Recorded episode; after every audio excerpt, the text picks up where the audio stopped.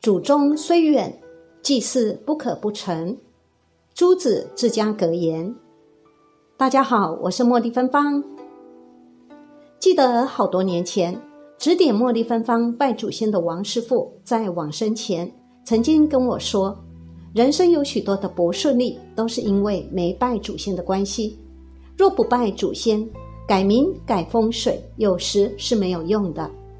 至于不顺情况的显现，端看个人福报，有的五年、十年，有的二十年，甚至四十年。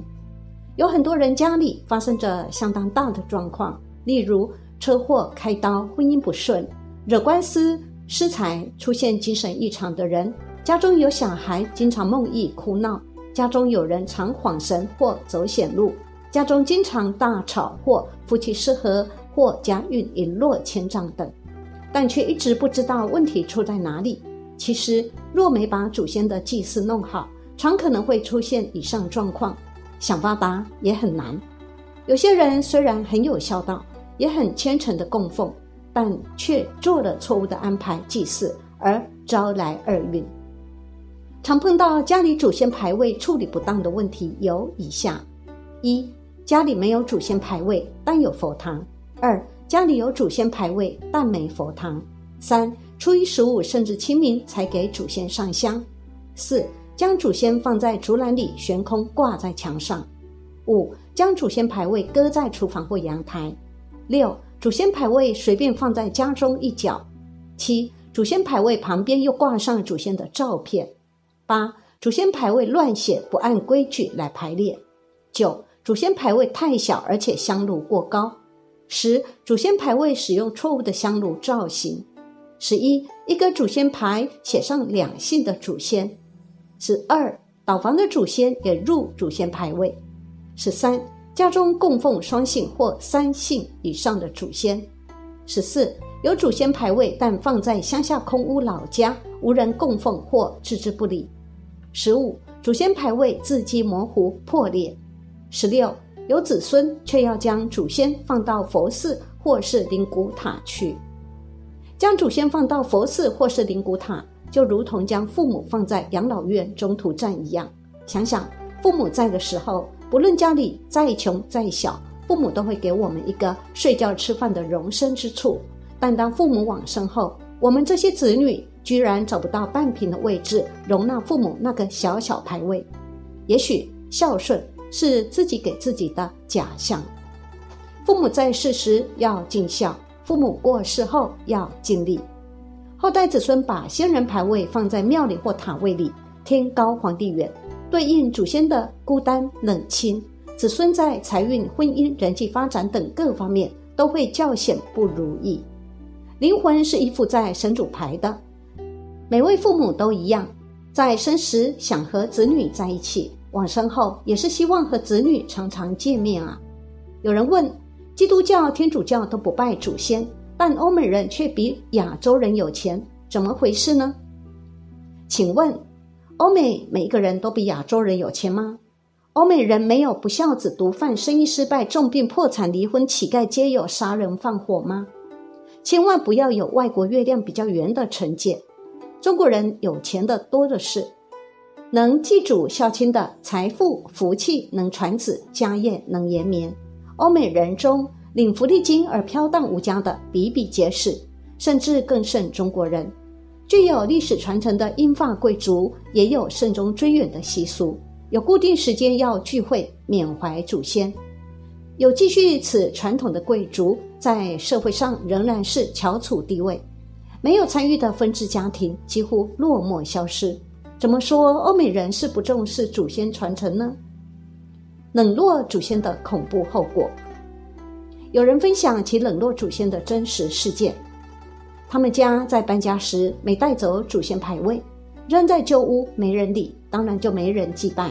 之后又搬回旧屋时，却下场超惨。这位男士分享过去的灵异经验，他表示。当初父亲跟叔伯分家时，有透过仪式请祖先牌位到家中。注意，这时候开始拜祖先喽。拜了祖先后不久，做生意大赚钱，又买了新房子，于是全家就想搬至新家居住。但搬离旧家之时，没打算将祖先牌位一起请过去，而丢在旧家空屋内。没过几年，父亲生意竟然失败。注意，这时候已经没拜祖先喽。一家人又搬回到原本的旧屋，但却出现很多不可思议的灵异现象。最后找了有名的公庙处理，才摆脱噩梦。搬回旧宅时，见当时放在空屋内的祖先牌位都已经布满厚厚的灰尘。母亲随意擦拭了之后，又点起香来祭拜。不过却是有一搭没一搭，记得的时候拜一下，也没有贡品等等。不久，全家人都感觉到不对劲。先是深夜睡觉时，客厅频出现脚步声；再来，浴室的门会自动上锁。为此，还找了几次锁匠。更诡异的是，摆在房间或是客厅的饮料常常瞬间变少。质问后也无人偷喝。最让人恐惧的是，一个月之内，一家四口分别出车祸。父亲开车自撞，送医一度命危；母亲跟弟弟骑机车被撞，而他自己则是走在人行道被单车撞断腿。事后，全家人都感到恐惧。经有人介绍了有名的宫庙，师傅告诉众人，当初请祖先回家祭拜，照理说先人会保佑后代，可以。新家旺家，但搬家时没带走牌位，祖先自然会离去，进而吸引了一些孤魂野鬼进来。加上搬回去后没有重新请祖先，又时有时无的拿香火祭拜，等于拿食物引诱二鬼，最后惹得阿飘生气，才会频出现事故等等。最后依照师傅指示，将家中好好清扫一番，又重新将祖先请回。并天天按时上香祭拜，这些情况才消失。他表示，过去他并不相信鬼神灵异之说，但这次的经历让他很难解释，很难忘记。自此，他开始对祖先心存尊敬，开始认真拜祖先。现代人忘记祖先，不敬祖先，导致祖先反而变成了我们的冤亲债主，导致处处不顺。有些祖先托梦给后代，让。烧点纸钱，但是后人梦到了也不履行责任。修行人会念经咒回向给祖先代替纸钱，这样就非常好。但是大部分人不会在意。祖先和我们在同一个空间里，如果祖先要和我们产生联系，就需要很大的沟通能量。我们现在对祖先是完全忽视的态度，没有渴望先祖庇佑和恭敬供养先祖的意识。也没有先祖灵魂存在的意识，所以不会和先祖产生联系，相当于对牛弹琴。先祖们是孤魂野鬼，没有大的功德福报，这样没有办法真正影响后代，只能通过漫长的沟通来影响。就像我们的冤亲债主通过漫长的时间报复，来让我们产生疾病一样。所以先祖也需要漫长的时间沟通，和我们产生联系。我们现在不相信，所以祖先很难和我们产生沟通。很多人希望祖先能出现在梦里，给自己一些启示，但我们长时间没有供养他们，所以很难产生能量沟通连接。就像我们长时间不学习佛法，就很难和佛菩萨产生沟通联系一样，这是最大的一个原因。我们长时间不去供养祖先，把他们都遗忘了，所以祖先没办法了。就像一个巴掌拍不响，没办法在能量上产生联系。我们现在受到的教育都是无神论，不相信祖先的存在，所以祖先偶尔弄点小神通或者灵异现象提醒我们，我们事后都会忽略掉。有时候祖先想让子孙帮忙，例如他们看到灵界有修行人回向祖先，让他们的灵体发光变亮，福德变强。于是，他们也想提醒自己的后辈子孙，通过持咒念经念佛回向给他们。但是，若子孙不相信，就没办法。这些祖先会对他们的后代子孙责难：你们现在生活过得这么美满，为什么连供养一炷香、一碗饭的时间都没有呢？都不肯为我们念一句经咒呢？祖先也有贪嗔痴慢疑，对这些忘本的子孙非常不满。若他们生气了，很容易来障碍我们。看到后辈子孙家里很有钱，整天逍遥自在的生活，祖先就去纠缠后代子孙，让他们生病。子孙本来是富贵的，莫名其妙就要花很多钱治病，或者出现意外之类的。此时若子孙福报浅的话，则容易丧命。现代很多人不相信祖先的存在，所以有些真的给他们招了祸患。有些福报比较大的家族后人，他们随着发展，没有再像以前那样恭敬供养祖先，把祖先牌位都封存起来了。为了追求利益，把工作放在第一位，没时间供养。家庭成员福报比较浅的，都会受到祖先的报复。公司里也有瘴气显现，本身冤亲债主要来报复的。一受到祖先挑拨，就会障碍公司里的人。公司里的人要么生病，要么辞职等，公司里会发生各种各样的问题。这就是因为不供养祖先、不念咒、念经、超度祖先往生天道或者极乐世界的结果。有些祖先只是通过这种方式，希望引起后代子孙警觉，但子孙不警觉，反是采取其他方式去解决。弄些降魔驱鬼的一些比较极端的术法，让道士来抓鬼，这样会引起祖先的愤怒。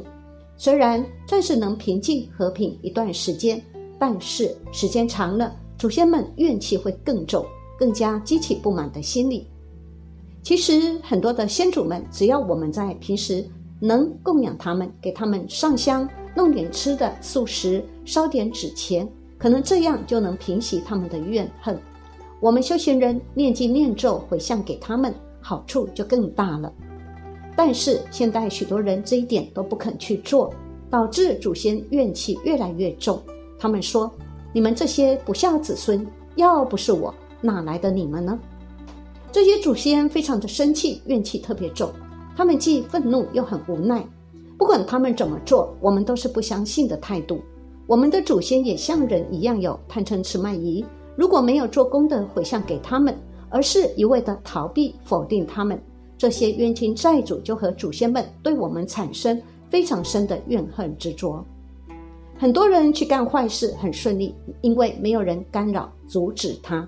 但如果我们有供养功德回向祖先，那么去做恶事的话，祖先就会障碍我们，让我们行恶不顺。这其实是祖先对我们的保护。但是现在很多人做坏事、作恶越来越大，福报消耗光了，冤亲债主就很高兴。另外，很多我们吃的肉类众生，其实都是我们的祖先投胎的，吃这些肉也会导致祖先怨恨我们。他们一部分灵体意识在我们的身边，有一部分灵体投胎成动物，被人们杀了吃了。所以最好能吃素就吃素，不要去吃肉。吃的肉都是我们的祖先，祖先看到我们吃肉就很愤怒。有些祖先比较通情达理，不会纠结这些；但是有些祖先会很愤怒，就会对我们进行报复。众生和众生之间冤冤相报的呈现，其实是很多样而且令人唏嘘的，因为人们无知、贪婪及各种原因造成今天的结果。希望修行人能够改变这种现状。要拜祖先，念经持咒，回向给祖先，引导他们能够修行，这是最好的一个状态了。